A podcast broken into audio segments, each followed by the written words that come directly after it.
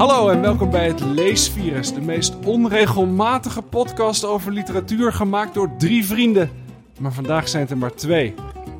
En dat zijn Ronit Palas in Amsterdam en ik, Olaf Koens in Istanbul. En dan vraag je je natuurlijk af, waar is de zachte stem van onze derde vriend Stefan de Vries nou gebleven? Nou ja, die liet vandaag verstek gaan. Dat kan natuurlijk gebeuren. Het is voor ons alle drie zo goed als onmogelijk om een mooi rustig moment te pakken om eens rustig over boeken te praten. Dus zijn we vandaag maar met z'n tweeën. Dag Ronit. Hallo. Hoe gaat het met je? Hey. Nee, ik ben echt heel blij dat we het toch doen. Ondanks dat we Stefan natuurlijk erg missen. Maar ik zat er helemaal in en ik had me voorbereid en alles. Ik dacht, we moeten toch het moment maar even Ja, pakken. vind ik ook. Kijk, dat, dat weten jullie natuurlijk niet, eh, luisteraars. Eh, wij bereiden ons wel degelijk voor op dit soort gesprekken. Het enige wat we nooit van elkaar weten, is welk boek we nou precies gelezen hebben. Ehm, dus daar ben ik eigenlijk wel benieuwd naar, eh Ronit. Maar, sinds de laatste keer dat ik jou gesproken heb, heb je, heb je veel gelezen? Heb je weinig gelezen? Had je vakantie? Heb je de tijd gehad? Vertel eens. Nou, ik heb best wel veel gelezen, maar eigenlijk vooral voor de bloemlezing die ik aan het maken Mm. ben. Maar ik heb ook wel wat andere boeken gelezen, waarvan ik er vandaag dus eentje heb meegenomen die eh, nogal verrassend waarschijnlijk eh, zal zijn. Voor als je bekijkt eh, welke boeken ik de afgelopen afleveringen allemaal gekozen nou, heb. kom maar op met eh Dus, Arnhem daar- Gesmied en Zizo. Ja. Nee, dat is het Oh. niet. Het is een Engelse titel, maar het is een Nederlands boek. Het boek heet The Truth is Out There. Het is geschreven door Jaron Harambam, een socioloog. En er zit ook eh, zit er nog een eh, ontwerper en een fotograaf eh, bij het boek die daarbij zijn betrokken. Die een hele mooie productie daarvan hebben gemaakt. Dat zijn Marije Kuiper en Roel Vazen. Het is uitgegeven bij uitgeverij Volt. Ja. Volgens mij is dat de uitgeverij waar binnenkort jouw debuut kinderboek Ja, verschijnt. vol, Volt Kinderen is dat. Hebt gelijk. Oh, Volt Kinderen. Ja. Cool.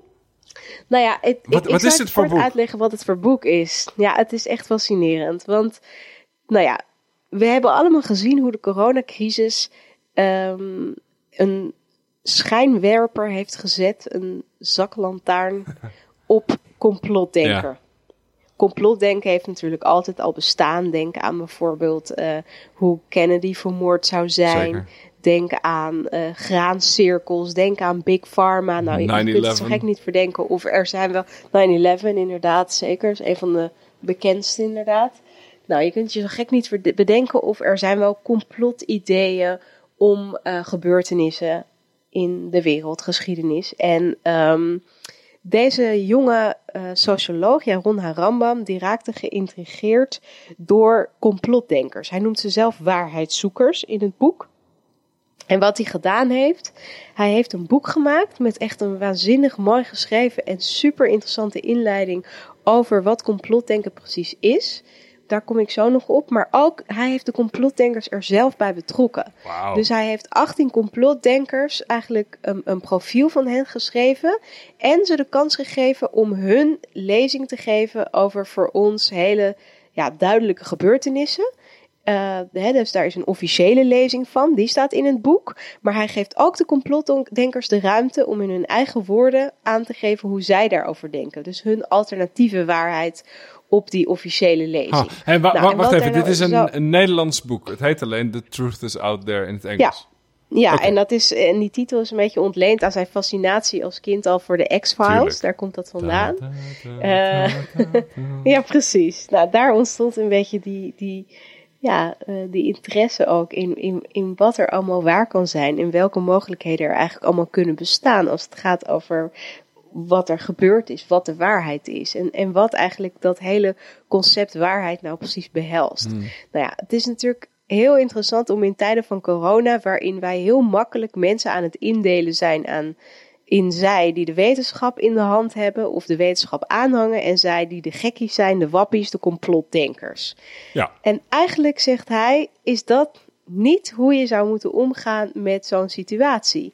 Want daarmee creëer je zo'n tweedeling eigenlijk in een maatschappij, eh, dat door mensen op één hoop te gooien, je eigenlijk helemaal niet meer naar ze luistert. En als je niet meer naar mensen luistert, dan trekken ze zich terug en dan krijg je eigenlijk veel grotere kans op parallele samenlevingen dan wanneer je ze serieus neemt en ze probeert te begrijpen. Wat niet hetzelfde is als dat je het met ze eens moet zijn.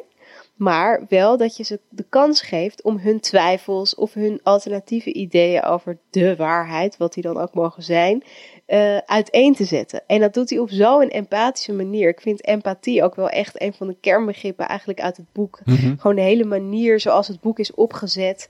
Uh, hoe serieus die mensen worden genomen. Nou, dan kun je je natuurlijk afvragen: is dat eigenlijk wel verstandig om dat soort mensen alle ruimte te geven Ja. om leeg te laten lopen? Want er zitten echt, ja, ook naar mijn smaak best wel krankzinnige ideeën bij. Maar die ideeën en überhaupt het. Um, het twijfelen over bepaalde zaken. Zijn, dat zijn eigenlijk best interessante gegevens om je in te verdiepen. En wat zo interessant ook is, is dat soms bepaalde ideeën um, worden geframed als zijn complotideeën. En vervolgens terechtkomen in wat wij dan noemen mainstream. Hè? Dus Ja. als je bijvoorbeeld neemt. Nou, je neemt bijvoorbeeld het verhaal wat eerst heel erg bij de complotgekkies, zoals ze dan worden genoemd. Ik vind dat zelf inderdaad ook minder om, om ze zo weg te zetten. Maar uh, laten we zeggen, mensen die er een andere ideeën over op nahouden, die, um, die begonnen dan over, ja, dat virus, dat is gewoon uh, in een lab ontwikkeld. En uh, nou, hè, dat, dat vonden wij allemaal krankzinnig en debiel. En wat een, wat een complot om dat te denken. En wat idioot om te denken dat het allemaal van bovenaf gestuurd wordt. En Ja. daar moet je wel heel ver heen zijn. En op een gegeven moment zag je een soort verschuiving daarin ontstaan. Dus al die mensen die dat heel resoluut van de hand hadden gewezen, eigenlijk dat idee, um, die begonnen dat steeds meer als een serieus um, scenario te onderzoeken. Maar Hè, is dat, en nu is is, dat het echt vaak iets wat iets wat je- serieus wat je onderzoekt wordt. Ja, ja, maar is dat niet vaak wordt. iets wat je, wat je ziet met, met complottheorieën? Dat, hè, dat, dat een, eh, als, je, als je grote gebeurtenissen neemt, dus een uitbraak van een virus of een terreuraanslag, dat er dan eh, mensen die in dit soort complotten geloven, die, die schieten honderden gaten in, in, in, in wat wij denken dat daar gebeurd is. Eh, en als er dan, dan is er altijd wel één ding wat misschien later niet zo blijkt te zijn. Ehm, dat herken ik in dat ieder geval zou- heel erg. Ja, nee, dat kan zeker zo zijn. Maar desalniettemin is het altijd interessant om je oren te spitsen. En te luisteren naar mensen die er ideeën op nahouden. Die ja, eigenlijk het liefst resoluut van de hand zou willen wijzen. Omdat ze gewoon niet passen in jouw overzichtelijke wereld. waarin de wetenschap leidend is. Ja, want zo'n wereld heb ik ook het liefst. Ja. Zo'n wereld heb ik ook het liefst. En het maakt het allemaal wel vrij makkelijk. Van nou, wij hebben de wetenschap en, en zij zijn de gekkies. Welke complottheorie zit hierin dan? Nou, je moet denken aan eh, ehm, graancirkels, aan 5G, aan big Ja. eh, tech, big pharma, inderdaad Kennedy, 9-11, eh, nou noem het eigenlijk maar op. En die mensen komen dus zelf aan het woord en zij leggen eigenlijk uit in het boek hoe zij op die alternatieve waarheden zeg maar zijn gekomen. En vaak zie je ook dat dat te maken heeft met eh, persoonlijke eh, gebeurtenissen. Bijvoorbeeld er zit echt Sure. iemand in, die heb ik dan ook ontmoet. Eh, zij is een complotdenker, of ja, zij noemt zichzelf al complotdenker. Ze draagt die naam als geuzennaam, zegt zij zelf. En zij heet Gitta Sluiters. Nou, zij is ehm, eh, eh, van de Big Pharma, zeg maar. Zij zegt corona is een complot van Big Pharma. En zij is dus een... De grote een- een- farmaceutische bedrijven Ja, die, die hier ja, garen die er- bij zouden spinnen. Precies, precies. En eh, ja, maar goed, los van dat, dat ze er garen bij spinnen, wat natuurlijk zo is. Omdat ja, de farmaceutische industrie profiteert natuurlijk logischerwijs commercieel van deze eh, situatie. Maar zij zegt dat dat, dat dat corona eigenlijk de wereld is ingeholpen om vervolgens Big Pharma te kunnen laten profiteren. En dat maakt het natuurlijk een complot. Hè, dat Ja. je denkt dat er een heel verhaal achter zit en dat dat allemaal met opzet zo ge- ge- gedaan is. Nou, en wat zo interessant is, zij laat zich er ook heel erg op voorstaan dat ze zelf gestudeerd is, heeft, dus dat ze academicus is en dat ze eh, dochter is van een, een, nou ja, een apotheekhoudende huisarts. En dat was een man die zich verdiept in alternatieve geneeswijzen. Dus er was altijd al ruimte, zeg maar, in dat gezin om ja, ook te praten over eh, de, de geneugten, zeg maar, van die moderne westerse gezondheidszorg, maar ook zeker over de keerzijde ervan. Hè? En ehm, zij eh, heeft toen zelf een, een, een vrij negatieve ervaring gehad met antidepressiva. eh, werd daar psychotisch van, et cetera, et cetera. Toen is zij, zoals ze dat zelf noemt, onderzoek gaan doen. Nou, en dat zijn allemaal van die termen en woorden die veel complotdenkers gebruiken. Hè, dat op het moment dat zij zich ergens in verdiepen, dan noemen ze dat echt onderzoek doen. Maar dat heeft natuurlijk toch ook vaak een soort ja, cherry-pick-achtige manier van onderzoek doen. Want op een gegeven moment kom je natuurlijk wel in een soort bubbel terecht, waarin alles wat jouw theorie staaft, ehm, naar voren komt. Dat, zo werkt dat nu eenmaal met bubbels. Maar het is wel heel erg interessant om te zien hoe dat gaat. En ook hoeveel angsten en zorgen daar eigenlijk aan ten grondslag liggen.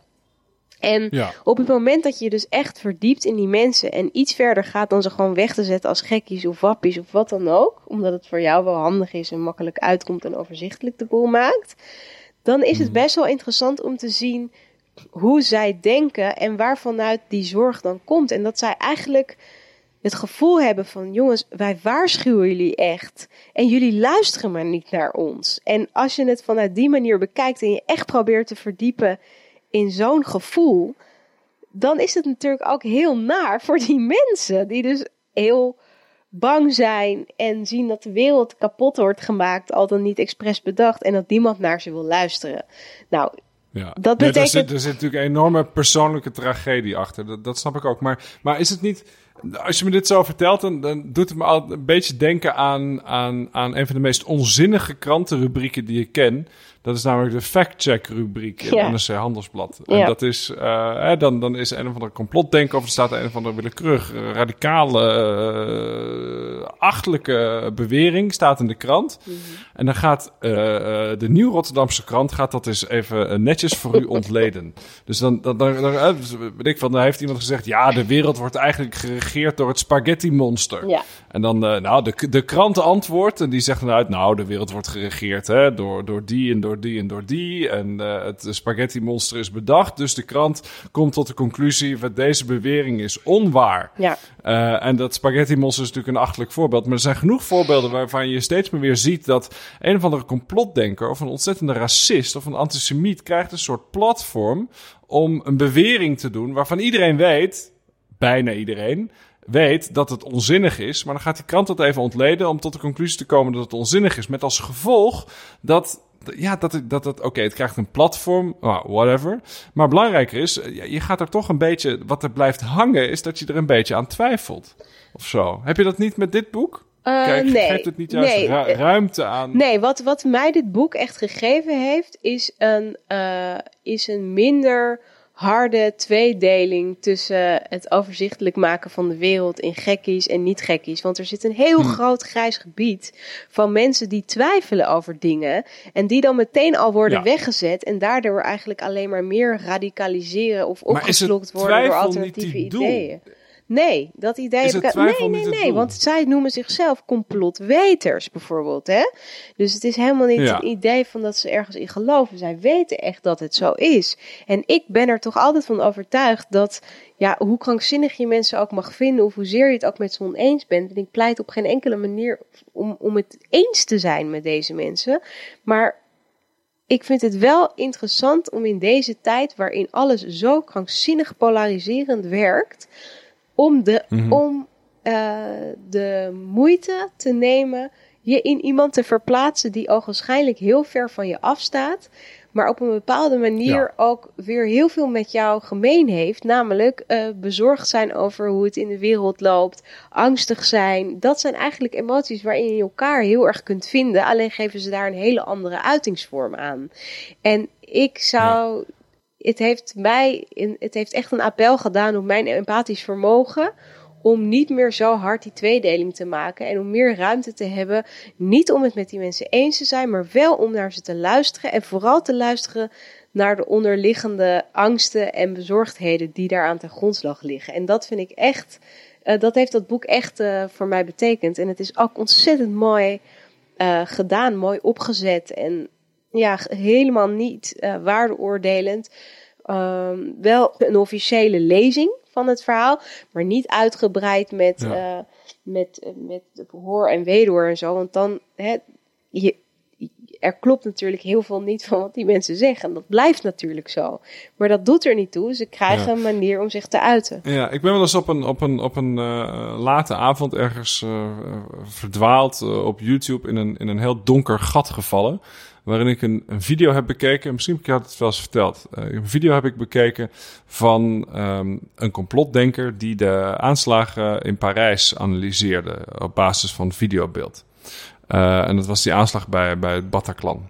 Um, en uh, daarin wordt stuk voor stuk een beetje ontleend hè, waarom dat allemaal in scène zou zijn gezet. Dat waren geen aanslagen. Dat is, heeft de Franse staat zelf gedaan om ons uh, nog verder beperkende maatregelen op te leggen, et cetera, et cetera. Um, en alles in die video staat je tegen als je daar naar kijkt. Het, die man die dat maakt, de stem die dat vertelt. Uh, je, je, je snapt gelijk van, hè, die, die, hier zit een soort kwade intentie achter. Maar ik dacht hetzelfde op een bepaalde manier. Ik wil, wel, ik, ik, wil er ook wel eens naar kijken. Wie zijn dat nou, die complotdenkers? Waarom maken ze dit? Wat klopt daar niet aan? En um, een onderdeel van die video was dat er heel duidelijk werd ontleed van. En er was een, een, een Franse agent die, die probeerde een van die aanvallers tegen te houden toen ze naar binnen renden. Die liepen over straat met een Kalashnikov, die aanvallers. Die, die agent probeerde ze tegen te houden. En die werd door zijn hoofd geschoten. En dat videofragment werd 10, 20 keer herhaald. Um, en daarin zeiden die complotdenkers van ja, het is wel heel vreemd dat als je met een Kalashnikov door je hoofd wordt geschoten, dat je dan geen bloed ziet op straat. En ja, ik zag dat inderdaad niet in die video. En nou, die video ging verder en later dacht ik daar eens over na. Van, dat, is, dat is inderdaad wel vreemd. Je met een Kalashnikov door je hoofd wordt geschoten, moet er wel bloed zijn op straat. En ik zag dat niet in die video. Nou goed, uiteindelijk weet ik veel. Het was uh, half drie s'nachts. Ik heb dat weggeklikt, niet meer aan gedacht. Maar de volgende keer, een paar weken later, dat ik weer eens las over de Bataclan en de aanslagen daar, begreep ik achter in mijn hoofd, hoorde ik een soort stemmetje zeggen van ja, daar is toch iets mis mee. Daar klopte iets niet. En toen dat zich een aantal keer herhaalde, toen wist ik mezelf erop te betrappen van ja, maar dat is dus het doel. Het doel ervan is dus niet jou of mij te overtuigen van het feit dat dat allemaal in scène is gezet. Maar het doel ervan is om je er toch aan te laten twijfelen. Maar dat is weer een beetje complotdenkerig van je uit jezelf. Dat er een ander doel is dan zijn we ook. Want dat is echt maar helemaal... Dat is, maar dat is nee, maar ik heb echt met, met een van hen dus gesproken, deze Gita. En dan heb je Mm. helemaal niet dat idee. Zij is hier echt heilig van overtuigd. En wij zien het maar niet. Ja. En zij probeert de red Nee, flag ja, nee, oké, te, maar- dat, te wapperen Ja, van hallo, Nee, maar, let dus- op. maar dat is in ieder geval het doel van, dat is het doel van, van desinformatie, van misinformatie, van propaganda, die, die op allerlei manieren naar ons toe wordt gestinkt. Natuurlijk zijn er ook mensen die dat uit eigen Ja. beweging doen. Eh, Nee, zij stond daar echt op het museumplein, heilig overtuigd van eh, corona. Als Ja. een soort eh, vooropgezet plan. En, en, en, en zelden, of, of niet zelden, komen daar allerlei eh, ja, antisemitische retorieken bij kijken. En noem maar op. Weet je, voor je het weet hebben de Joden het allemaal weer gedaan en zo. Dus ik, ja, ja, ja. ik, weet je, ik, ik ben natuurlijk altijd wel beducht op de inhoud ervan. Maar wat ik bedoel is even los van die inhoud Aha. vind ik het fascinerend wat voor inkijkje het heeft gegeven aan mij, aan wat daar aan ten grondslag ligt. En dat het uiteindelijk anders ook heel erg eenzaam wordt als, als, ja, als niemand de moeite neemt om naar jou te luisteren, omdat je gewoon wordt gedisqualificeerd als gekkie en daarmee eigenlijk eh, je mond maar moet houden. Terwijl ja, er zijn zoveel gekkies. Nou ja, oké. Dus dat vind ik best wel, eh, ik vind dat heel knap van, van deze socioloog, dat hem dat gelukt is. Want ik was toch wel iemand die, eh, ja, dat eigenlijk wel overzichtelijk vond, moet ik heel eerlijk zeggen, om die wereld zo, eh, zo eenduidig in te delen. En dat is niet meer zo. Jij bent nee. empathischer geworden. nou, in ieder geval, met, ik, ja, ik hoop dat ik een empathische inborst heb sowieso. Maar ik vond het wel moeilijk. ja. En ik vind het bij sommige mensen sowieso moeilijk om...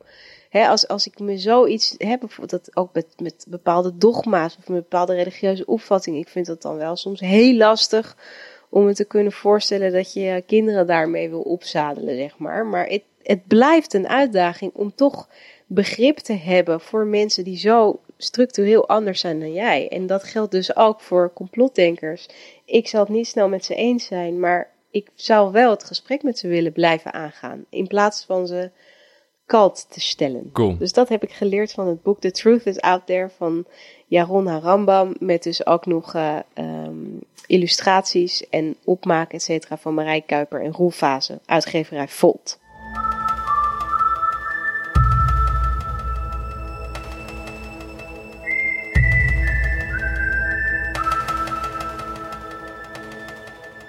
Nou, Olaf, ik ben uh, benieuwd uh, waar jij weer bent gekomen. De kans lijkt me klein dat we hetzelfde boek hebben meegenomen.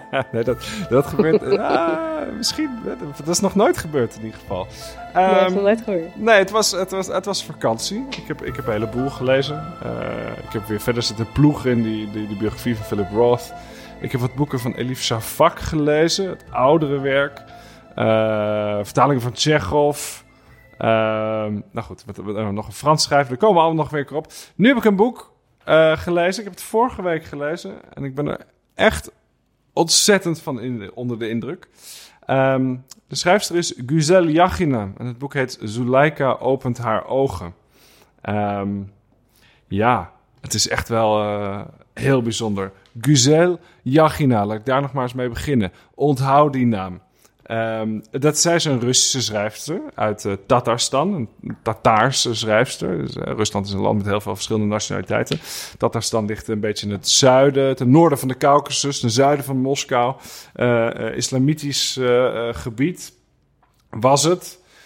tot de Sovjets aan de macht kwamen. En daar gaat dit boek over. Um, het, het, het, leukste is, wat een van de leukste dingen aan het eind vond ik, dat er een, een lijst van Tataarse woorden en uitdrukkingen is bijgevoegd. Um, en uh, dat is zeker voor iemand die Turks probeert te leren, is dat één groot feest. We zitten allemaal. Het Tataars lijkt heel erg op het Turks. Soms heeft het uh, bepaalde um, uh, Russische connecties die heel erg leuk zijn. Met Olim in het Tataarse zoontje, Olum in het Turks. Shaitan is de duivel. Nou, dat herken je uit, uit allerlei andere talen hier. Tavik is, is Tataars voor kip. Davuk in het Turks.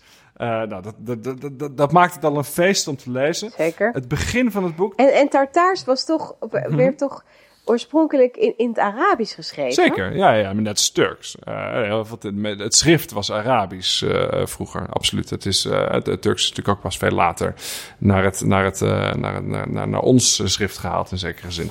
Um, de eerste 83 pagina's van het boek beschrijven het plattelandsleven daar in Tatarstan. En dat is de, zoiets hards zul je niet snel lezen. Uh, het beschrijft een vrouw, die Zuleika dus, die in het huis woont van haar man, een oudere man met zijn moeder, haar schoonmoeder dus, een soort heks. En die vrouw die doet echt niets anders dan haar man dienen.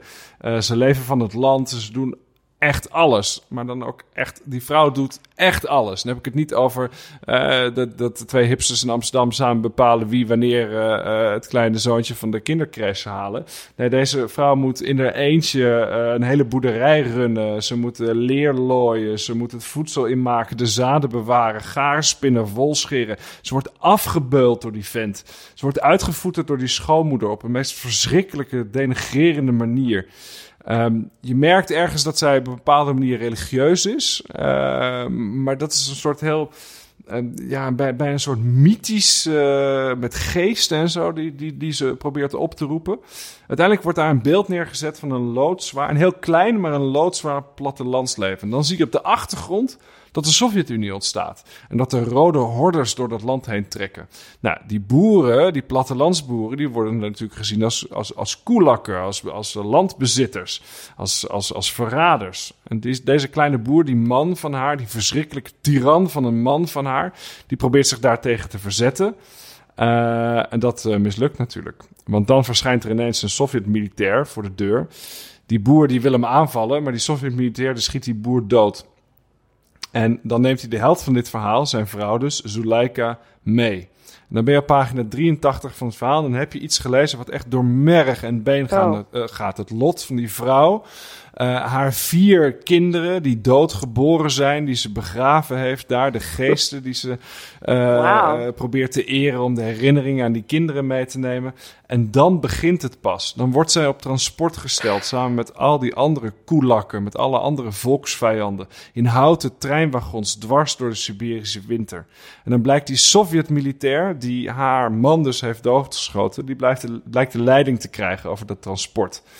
Um, en dan zie je in dat transport, en dat, dat herken je uit, uit, uit andere transporten, um, uh, natuurlijk vooral uit de Tweede Wereldoorlog, dat er altijd in zo'n wagon dan een soort oudste op staat. Een soort onderkruiper die nog strenger blijkt dan de, dan de kampbewakers.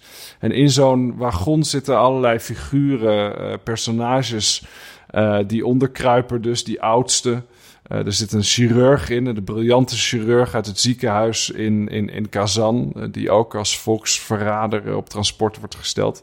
Die heeft trouwens als eerste door dat onze hoofdpersoon zwanger blijkt van deze uh, man die eerder is doodgeschoten. Um, die reis die duurt en die duurt maar. Het is heel, het is echt, het is echt. Ik ga je straks uitleggen wat de context ervan is, maar het is echt heel, heel erg heftig. Klinkt allemaal echt uh, intens. Die reis die dus. duurt en die duurt maar. um, en onderweg, eh, behalve die, zie je nog een aantal andere personages, vooral de, wat, wat ze noemt in het boek de mensen van vroeger. En de mensen van vroeger zijn de intellectuelen uit Sint-Petersburg. Een kunsthistoricus, een schilder, een dichter. Een vrouw die, die, die het liefst alleen maar in het Frans praat. En terwijl die baby in haar buik groeit, wordt die trip erger en erger. De mensen sterven bij bosjes. Die chirurg die kan daar maar weinig aan doen. En langzaam maar zeker merk je ook dat die, die, die beveiliger, die bewaker... die wordt ook een beetje een gevangene van die eigen trein dat idee ontstaat een beetje, maar je weet dan nog lang niet hoeveel erger het wordt. Want wanneer ze aankomen, komen ze aan in Siberië. En dan is die Sovjet-militair, die is trots, die heeft zijn plicht vervuld. Hey, hier zijn de volksverraders, uh, 15 wagonnen vol, alsjeblieft, doe ermee wat je wil. Ik ga terug naar huis. Maar dan zeggen ze daar, zegt die Sovjetleiding... Ja, wat dacht jij dan, vriend? Uh, jij dacht toch niet dat je naar huis kan? Vergeet het maar. Wij hoeven ze hier ook niet, al die verraders. Hier heb je een, een aak. En in die aken varen ze maar de rivier op ergens naar een strafkamp. Nou, wat gebeurt er? Die aak die zinkt. Uh, en er zijn maar een aantal mensen, dat is op een verschrikkelijke manier beschreven. En er zijn maar een aantal mensen die dat overleven, waaronder dus de personages die je eerder al een beetje hebt leren kennen. En dan komen ze uiteindelijk aan, dus hè, die mensen van vroeger, die, die, die kunstschilder, die Sovjet-soldaat uh, en dus uh, onze held, die vrouw, Zuleika, die komen aan op de plek waar dat strafkamp is. Maar er is niks. Wow. Er is geen strafkamp. Het is gewoon een veld. En onder bevel van die Sovjet-soldaat moeten deze mensen dus uit het niets een strafkamp bouwen. Ze moeten hun eigen strafkamp bouwen. Jezus, hun eigen barakken, hun eigen Olaf. britsen, hun eigen ehm, omgeving. Ja, ja, het is echt, het is iets verschrikkelijks. Het is echt verschrikkelijks. En eh, hoe dat gaat, Roniet, het is, eh, het, ja, het, ze jagen op wilde dieren, ze, ze, ze bouwen, eh, mensen sterven in het bos. Maar je bent niet uh, afgehaakt in totale depressie. Nee, Er nee, is nee, een nee, keerpunt. Nee, nee, nee, nee. Want wat er dan gebeurt. Nou, wat, nee, dus dit is. Ja, als je dit allemaal hebt gelezen, dan, dan krijgt die roman ineens vorm. Um, want dan ontwikkelt zich daar iets. Die, die militair, die Sovjet-militair, die zit daar even goed gevangen. Net als de mensen die die gevangen moet houden. En dat strafkamp, wat natuurlijk onderdeel uitmaakt van de hele Gulag-archipel, die nederzetting, ja, daar moeten die mensen toch met, met op een bepaalde manier op, met elkaar samenleven. En ze bouwen daar daadwerkelijk met niets. Bouwen ze een, een strafkamp, bouwen ze een soort nederzetting. Die nederzetting gaat zeven handen heten, omdat een van de mensen, een van de eerste vier karakters had maar één hand. Nou, dus uiteindelijk hadden ze zeven handen om dat op te bouwen. Er zitten ook, wat, wat wel hoopvol is, is dat er hele mooie scènes in zitten. Bijvoorbeeld die kunstschilder uit Sint-Petersburg, die, nou ja, nadat dat strafkamp een beetje is uitgebouwd tot een nederzetting, krijgt die, krijgen ze verf opgestuurd van het vasteland. En hij mag dan propagandaposters gaan maken. En wat doet die man? Ja, die begint natuurlijk met schilderen. En die schildert natuurlijk eerst de Montmartre en de Moulin Rouge in, in, in Parijs. En dan komt er uiteindelijk een soort inspectie komt er langs uit de hoofdstad. Of niet uit de, uit, uit de provinciehoofdstad. En dan zegt die, die schilder zegt met droge ogen... Ja, de, wat is dit voor iets uh, verschrikkelijks? Nee hoor, meneer, dit is gewoon het Volkscommissariaat voor graanoogst in Moskou. En die molen, ja, die staat aan de Stretenka Boulevard... In, uh, op een steenworp afstand van het Kremlin. Want die beulen die zijn natuurlijk evenmin ooit in Moskou geweest. Laat staan in Parijs. Dus hij komt daarmee weg. Het is echt een van de beste dingen wow. die ik ooit over Sovjet-strafkampen heb gelezen. En ja, ik heb dus heel veel over Sovjet-strafkampen gelezen. Eh, uh, dan moet je natuurlijk denken aan Solzhenitsyn, maar ook aan Valam Shalamov, aan, aan Kersnovsky, aan Prilepin en aan anderen.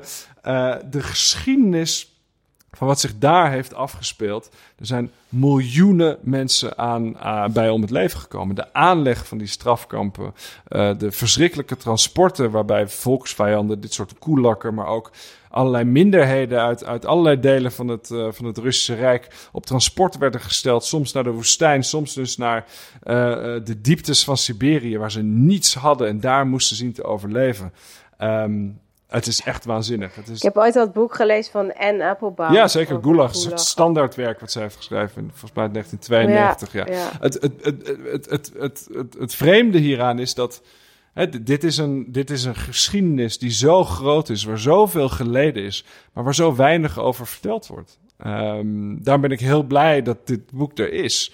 Uh, ik ben daar geweest. Hè. Ik, ik heb die oude gulag-delen heb ik nagezocht. Ik ben in die kampen geweest die, waar, waar je dus, als je daar zoekt in de sneeuw, dan kom je lepels tegen die mensen van tinnen blikjes hebben gemaakt. Uh, dan kom je schoppen en, en, en pikhouwels tegen die mensen ook met, met, met, met, met hele professorische instrumenten gemaakt hebben. Maar er zijn natuurlijk ook. Uh, er zijn heel veel teksten ook daarover verbrand. Gewoon uit angst voor uh, repercussies. Achmatova, om maar iemand te noemen. Dat is volgens mij iemand die ook echt wel uh, uh, gedichten verbrand heeft. Gewoon uit angst voor wat er zou gebeuren als die teksten zouden bestaan. Ja, nee, er is heel veel verbrand. En er is natuurlijk ook heel veel moedwillig weggestopt. Hè, dit, dit staat allemaal in de Sovjet-archieven. Uh, een deel daarvan, uh, dat is nog steeds niet openbaar. Een groot deel daarvan is nog steeds niet openbaar. En het punt is dat er, dat er bijna niemand is in Rusland die daar nog om geeft. Het volk zelf heus wel. Uh, maar, maar vanuit hoge hand wordt ja. het allemaal stilgehouden, stilgezwegen. Terwijl iedereen natuurlijk wel familie heeft die ja, met die gulag-geschiedenis te maken heeft gehad. Het is natuurlijk ook gewoon een nationaal ja, trauma. Ja, nee. Het, het punt is dat, zeg maar, wie overleven dit? Dat zijn natuurlijk meestal de daders en niet de slachtoffers. Dat is een van de verschrikkelijke. Het is een nationaal trauma, die gulag en alles wat daarmee gepaard is gegaan. Of, of welke kant je ook gestaan hebt, als het ware. Het is natuurlijk zo'n ingrijpende. Nee, om dat besef te zwarte... hebben. Nee, nee, om dat besef te hebben dat je allebei daar slachtoffer geweest van zou kunnen zijn, aan welke kant je ook gestaan mocht hebben, daarvoor moet je echt wel heel eerlijk en open naar de geschiedenis durven kijken. En dat, dat gebeurt gewoon niet in Rusland, helaas. Uh, er is nergens, in die hele Gulag-archipel, is er nergens niet één museum te vinden wat dat, wat dat misschien uh, de geschiedenis daarvan zou vertellen. Daarom is het zo fantastisch dat dit boek er is. Uh, het, is het, is, het is er, het is uitgegeven in Rusland. Het was een enorme bestseller. Um, en het is een boek wat mij heel erg lang bij zal blijven. Nogmaals, eh, tuurlijk is er Solzhenitsyn. Zijn er die verschrikkelijke verhalen uit de Kolima van, van, van uh, Shalamov. Maar dit is echt een, het is een roman die je zo erg meesleept. En die je zo'n waanzinnig, maar ook bijzonder gedetailleerd en heel erg trouw beeld geeft van hoe dat functioneerde. En hoe uiteindelijk zelfs uh, misschien ook de kampbewaarder uh, in zekere zin slachtoffer is geworden. Nou, er gebeurt nog van alles daar in de geschiedenis. Uiteindelijk zitten al die mensen daar opgesloten, zelfs tot voorbij de Tweede Wereldoorlog. Uh, zelfs ja. wanneer het zoontje wat zij krijgt, wat daar geboren wordt, al bijna volwassen is. Um, ja, uitgegeven wow. bij Querido.